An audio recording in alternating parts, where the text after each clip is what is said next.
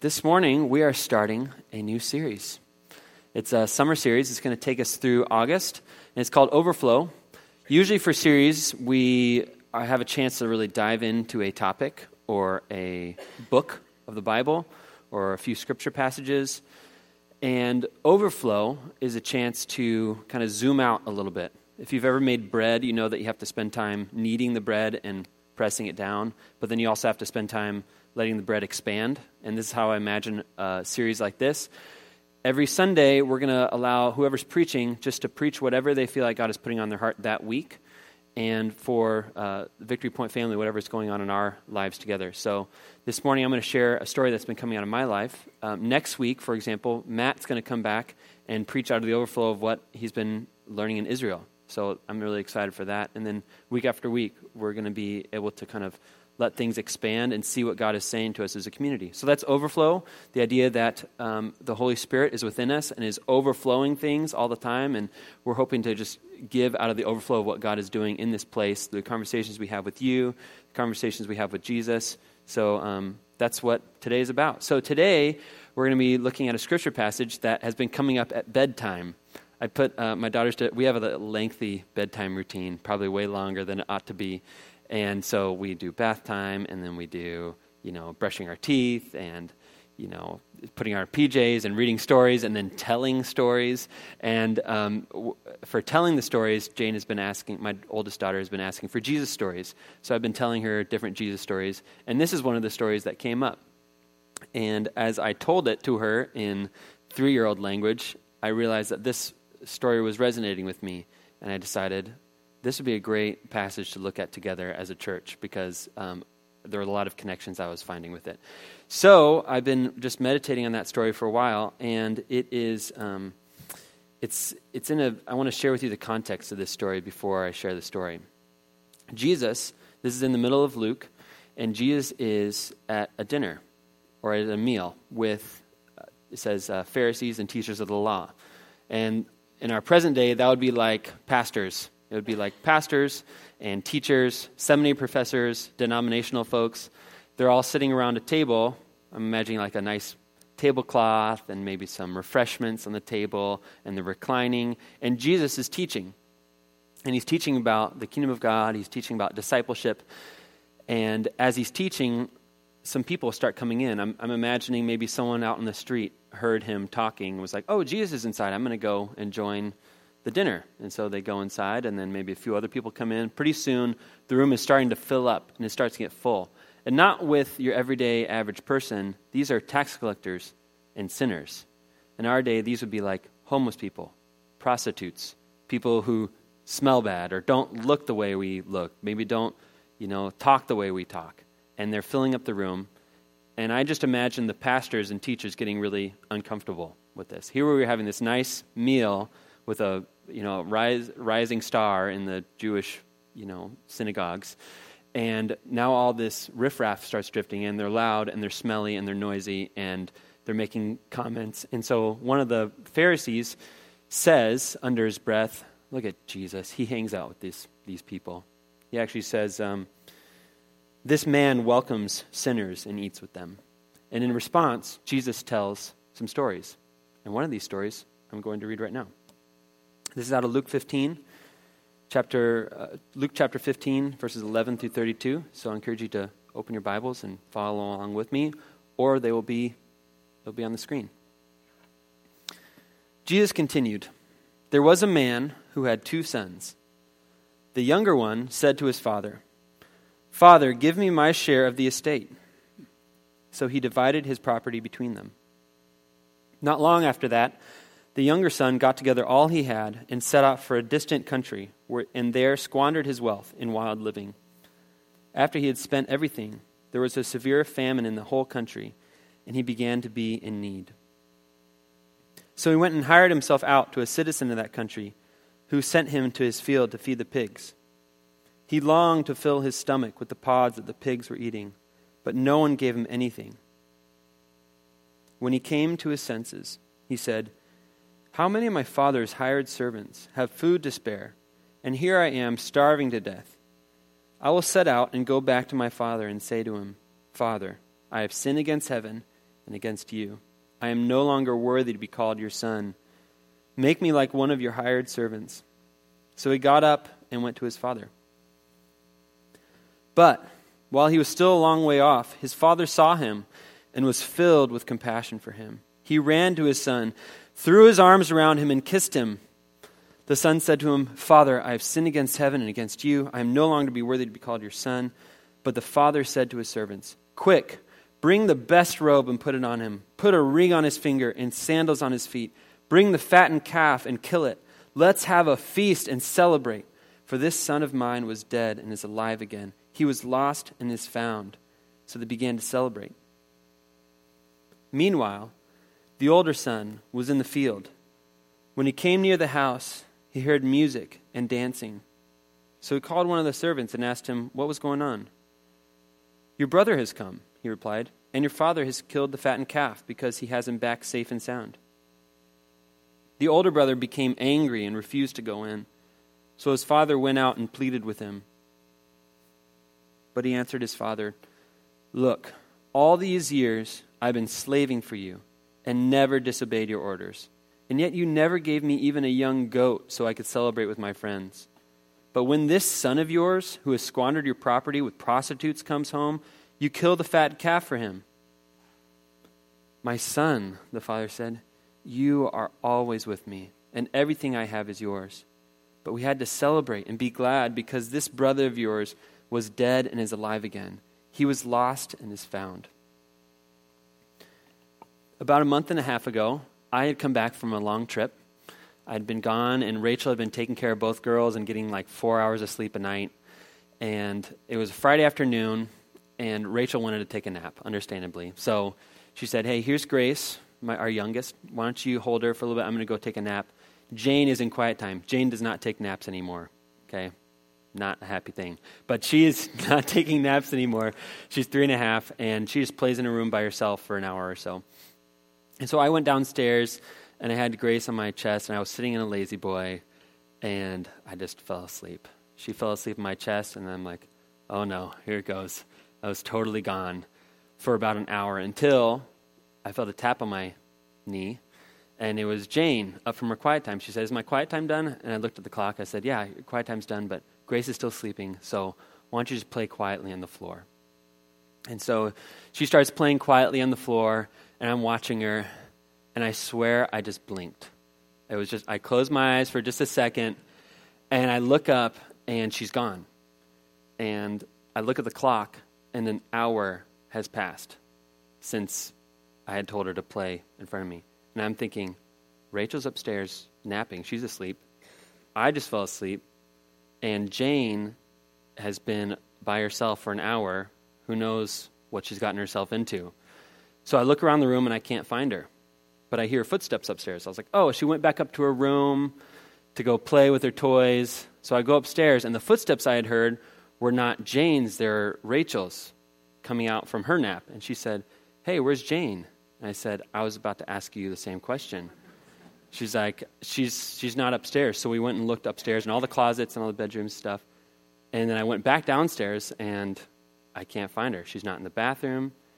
I go down to the basement thinking maybe she went down to the basement where all my like tools are and stuff. I'm like, that's not really a great place for a three year old to be playing for an hour. Then I go out to the backyard. I can't find her. Rachel goes out to the front yard, and I'm starting to freak out okay? Like, my blood pressure is rising really, really fast.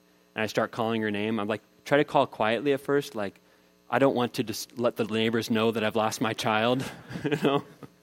so I'm like, Jane, Jane. Pretty soon I'm like screaming it. I don't care. I'm running around the house trying to find her.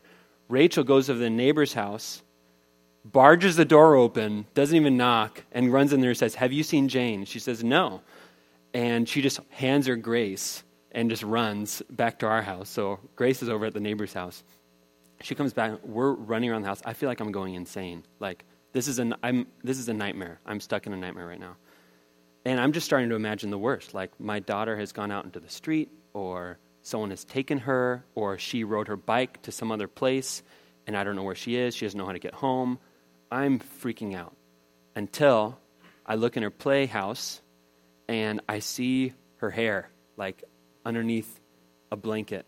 So I run over there, I pull the blanket back, and she's just wide eyes open, just staring at me, freaked out. Because I've been screaming her name, you know, for the past five minutes or so. And um, I just grab her. Jane, you're okay. Oh my gosh, you're okay. You're back. I'm like, I found you. And I, and uh, I said, Rachel, I found her.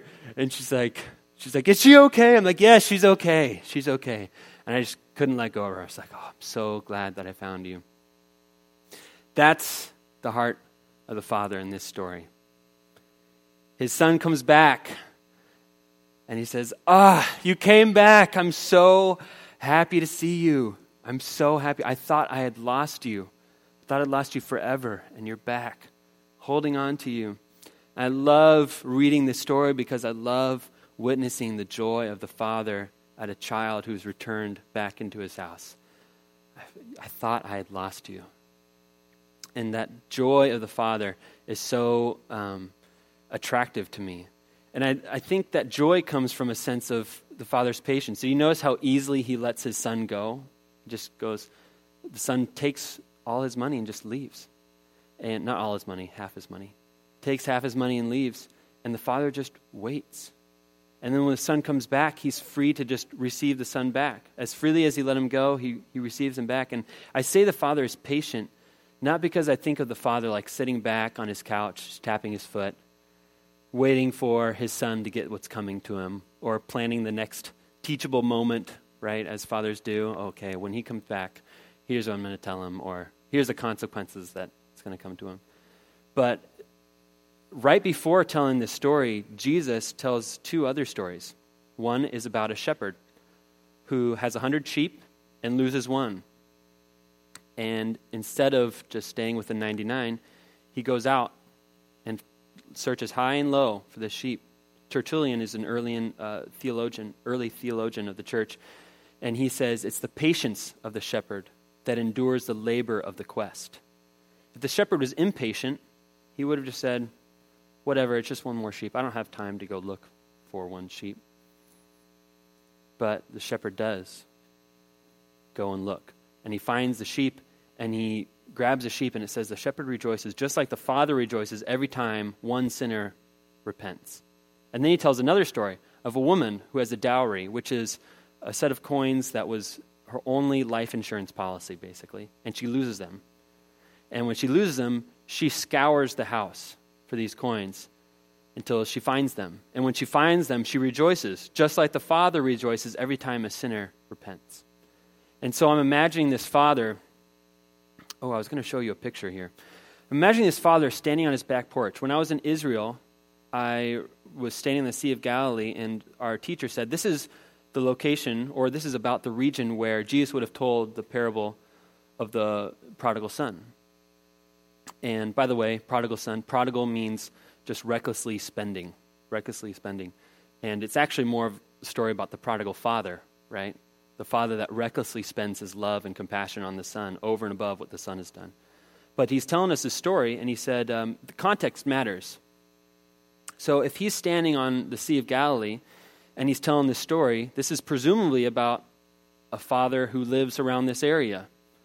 And when he talks about the far off land, across the Sea of Galilee, no more than seven miles away or so, is the Decapolis the Gentile region, and it's a series of mountains that are right up against the Sea of Galilee.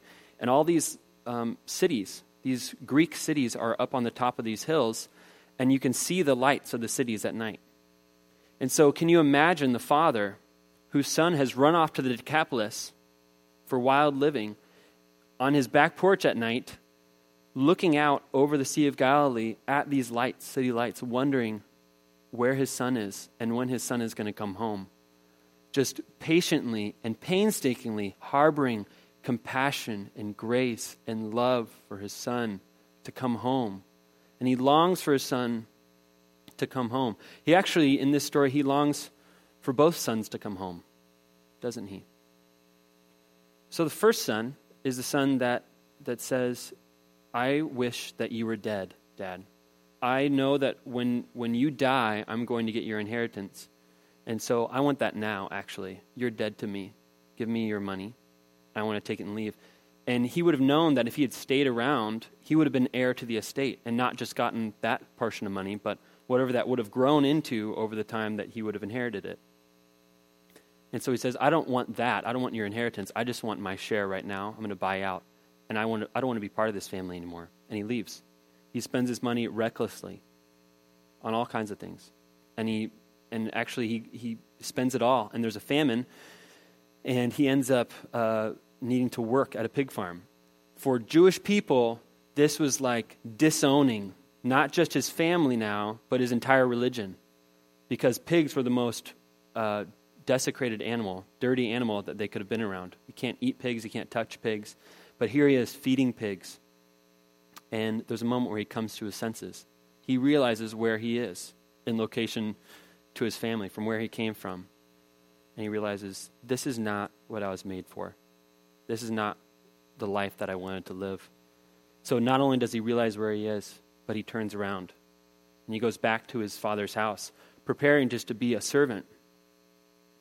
Little did he know he'd be welcomed not as a servant, but as an heir again. That's when he puts the ring on his finger and a robe around his shoulders.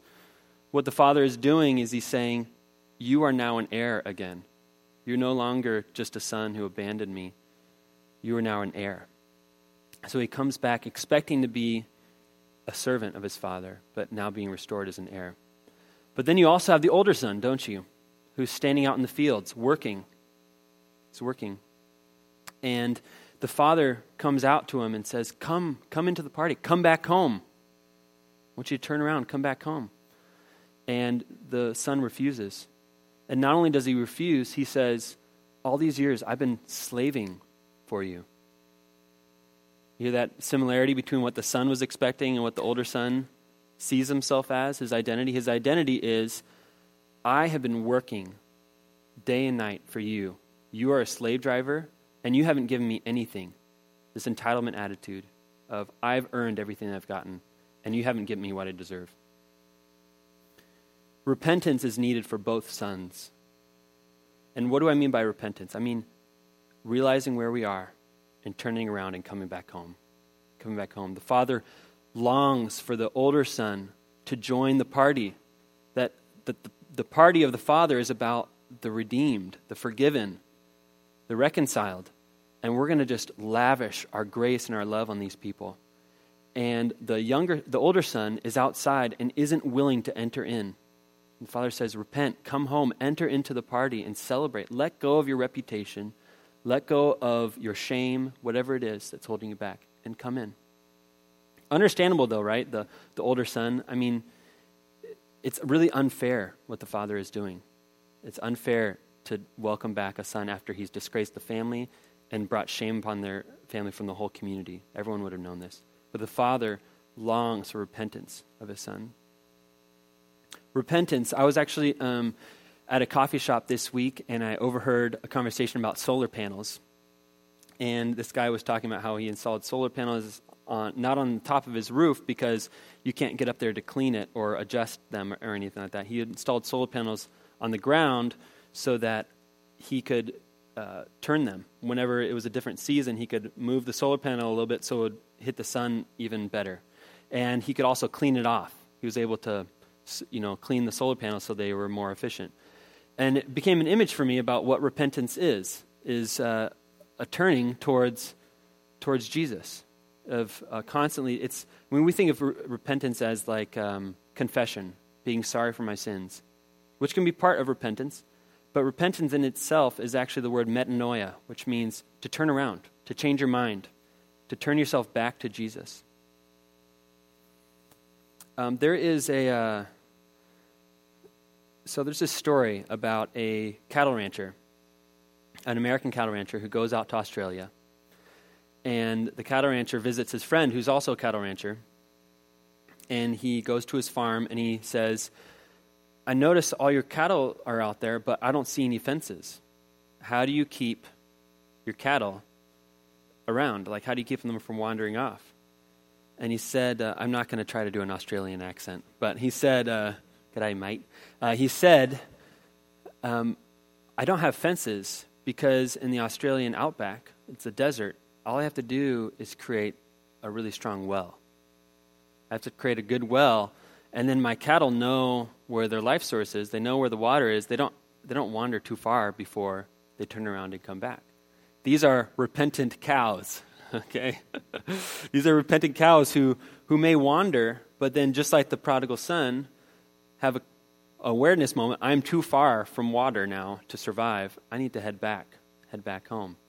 And that's the heart of the Father that, that we would that those who are wandering would actually come back and get the water we need. Um, there is a, usually we think of the Christian life with fences. We think of it as fences, as these are the things that I believe, and these are the ways that I act, and so I'm kind of in. And we usually imagine repentance as the one time deal where we get into the fence, that we repent and we confess and we say, Jesus, will you be my Lord and Savior? And we come into the fence, and now we're part of the Christian club. And within the Christian club, there's not a whole lot of talk about repentance because we've already been baptized, we've already been initiated into the community. Um, there's no need to turn around to change our behavior, to change our direction of our hearts. Um, we are already in. So there's this kind of fence of who's in and who's out. These people behave this way, and so they're outside of our, our group. And these people behave this way, like a Christian, and they're good Christians who are within this fence. But Jesus is the living water. Jesus is the living water who calls us to turn towards him. And it's a different way of thinking about this. I mean, Jesus says, I'm the good shepherd, right? My he- sheep hear my voice. And that's the image of you've got a bunch of sheep and goats all in this pasture, and there are multiple shepherds, and all of their sheep are all together. And when Jesus calls out, when the shepherd calls out and he says, Sheep, come to me, they know the sound of his voice and they come. In the same way, Christians are those who know the sound of their Savior's voice, who know who Jesus is, and who have centered their lives around him, and who are returning who have turned their whole lives towards Jesus and are coming back home. Just like the prodigal son turns around and comes back home. Just like the father wants the older son to turn around and come back home. There's this uh, missionary named Paul Hiebert. And he was a missionary to the Papaya people, who are an indigenous people. And as he was uh, sharing the gospel with them, he was realizing that they did not fit within the fences that he was used to their word for God was not the same word for God that he had. They were illiterate, so they couldn't read the Bible. The only theology they really knew was from the few songs that they had memorized. And so he was like, I'm trying to share Jesus with these people and to make sure that they've become Christians. You know, how do I know that they've actually become Christians if I can't check off the same boxes that I'm used to checking off of this is what a Christian looks like? And so he spent time trying to figure this out. Like, what does it mean to be a Christian? And he says this The critical question is to whom does the person offer their worship and allegiance? This would be judged in part by the direction a person faces and moves. A Christian has Christ as their God. Christ is their center if they move towards Christ, if they seek to know and follow after Christ. From the nature of the centered set, that's the idea that the whole well idea, that's a centered set, is that that's what it's at the center that's devi- uh, um, defining. From the nature of the centered set, it should be clear that it is possible that there are those near the center who know a great deal about Christ, theology, and the church, but who are moving away from the center. These are the Pharisees. On the other hand, there are those who are at a distance, who know little about Christ, but they may be Christians, for they have made Christ their Lord. He is the center around which their life revolves. And so he came up with a picture like this. You have, on one hand, the bounded set, that's the fences. Here's a people who are described by their practices, by their beliefs, that they fit the mold of a Christian, and they are bounded, right? It's a bounded set. And what uh, Paul Hiebert is saying is that there's another way of looking at it that, uh, that there's a centered set way of looking at it, that Jesus is at the center, and that those who turn their lives and orient themselves towards Jesus and following after him, whether they're close to Jesus in behavior and actions or whether they're far away from Jesus, they are making their way towards the center of Jesus. Uh, the center of the life is Jesus, and they're making their way towards the center. So, my question is where are you on this map, on the, on the right hand side? Where, where are you? This is the, the question of can we come to our senses right now in this room? Can we come to our senses just like the, the younger son does of realizing where we are? Are, are you at, at the farthest ends or are you close? And which direction are you facing? Because repentance really looks different for everybody. Wherever you are right now today, repentance looks different. Uh, there's this passage from Luke 3 7 through 14 I want to read. It's got some harsh language in it, but I think it has a lot to say to us this morning about repentance. John said to the crowds coming out to be baptized by him, You brood of vipers, vipers, who warned you to flee from the coming wrath? Produce fruit in keeping with repentance, and do not begin to say to yourselves, We have Abraham as a father. For I tell you that out of these stones God can raise up children from Abraham. The axe is already at the root of the trees, and every tree that does not produce good fruit will be cut down and thrown into the fire. What should we do then? The crowd asked. John answered, Anyone who has two shirts should share with the one who has none, and anyone who has food should do the same. Even the tax collectors came to be baptized. Teacher, they asked, What should we do? Don't collect any more than you're required to, he told them. Then some soldiers asked him, And what should we do? He replied, Don't extort money and don't accuse people falsely. Be content with your pay.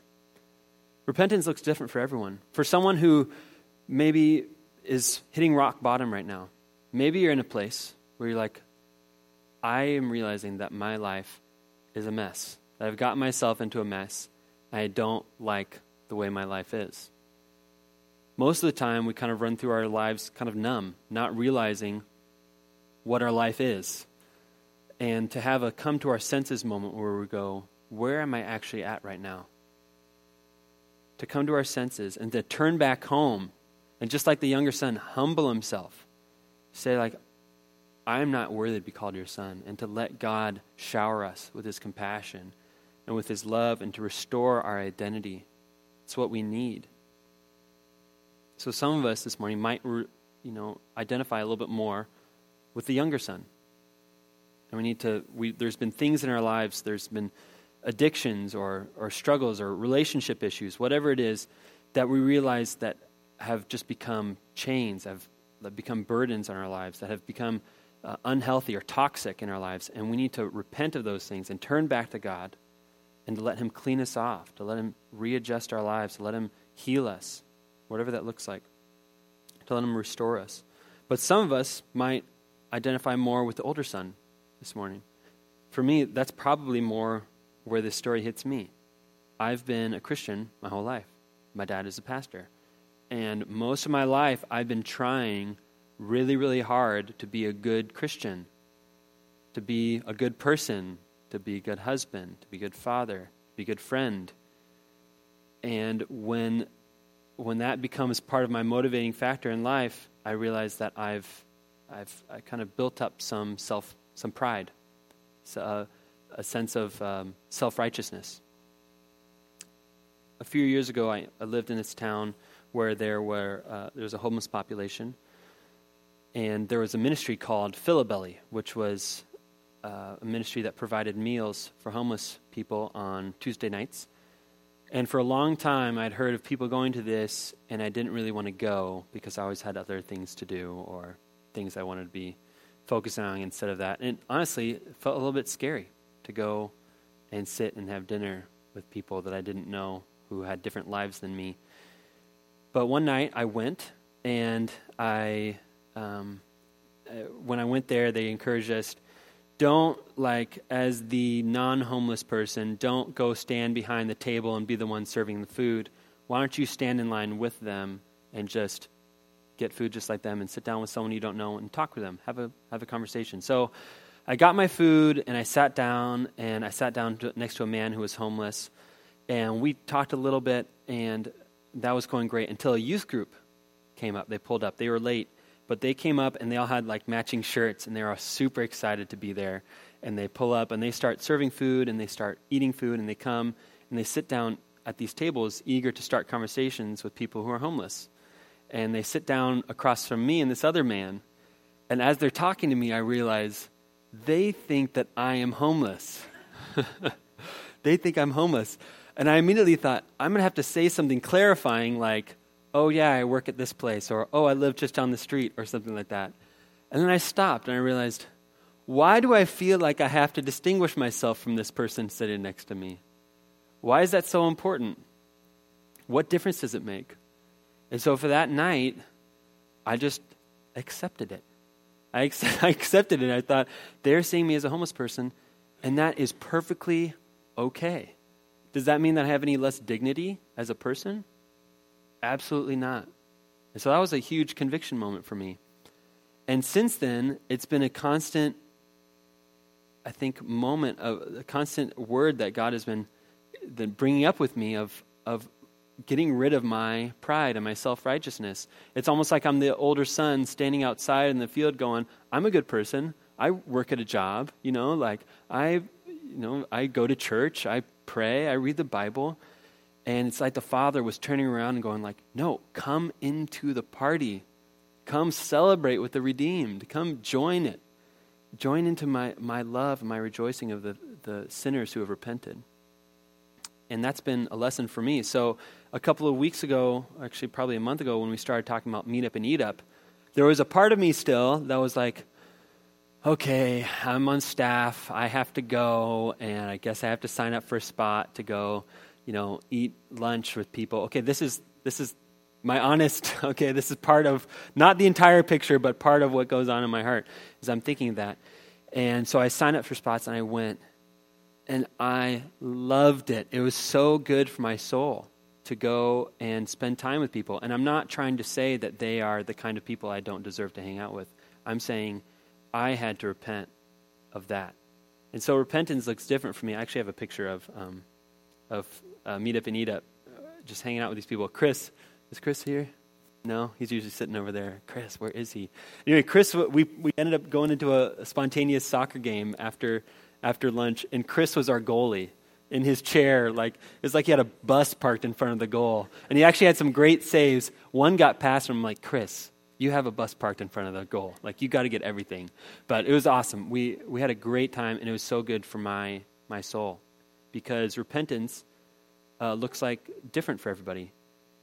When I go into prayer and I go, okay, Lord, I want to confess my sins. There are sins that I want to confess. Some days I'm like, well, I didn't kill anybody. you know, I didn't kill anyone. I didn't scream at anybody. Uh, I guess I'm pretty good. You know, I guess I'm good. God, you are, you really have a, you're lucky that you have me on board, right? Guess I don't have much to repent for. Does anyone identify with this?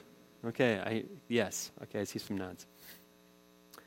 Um, but repentance, for me, looks like repentance maybe looks like for the older son, turning around and realizing that I have built up my own self righteousness to the point where, like the Pharisees, I am unwilling to enter into the party.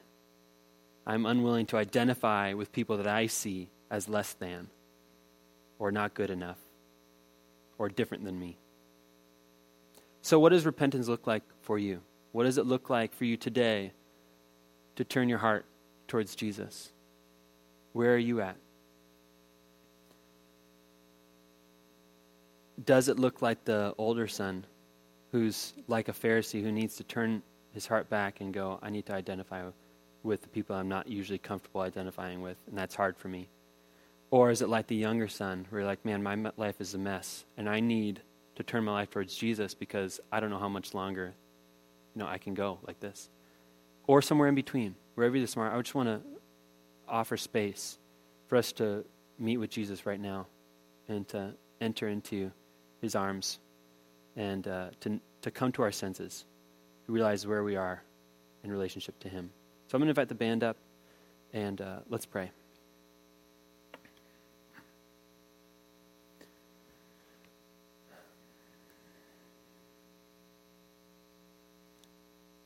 Father, thank you for your open arms. Thank you for your patient love that just continually extends grace and mercy and kindness to us. Your scripture says it's your, your kindness that leads us to repentance.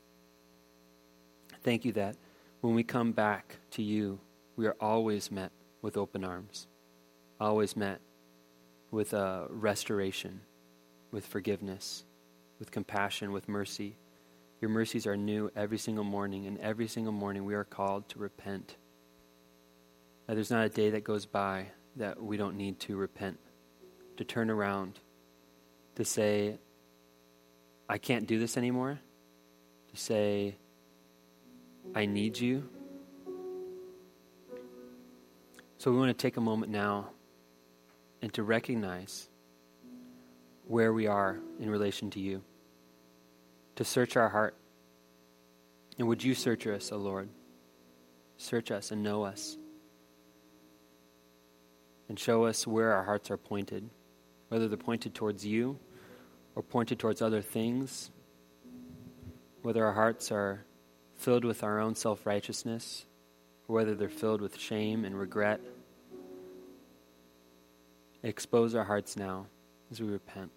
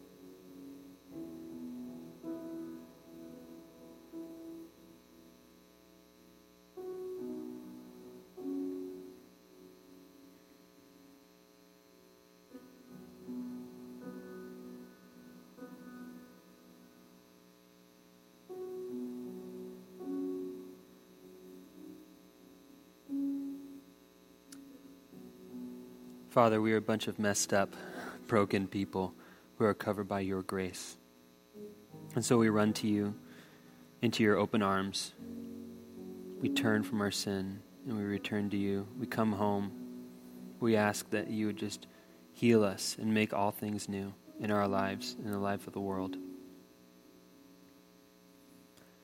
Let's stand and worship him right now.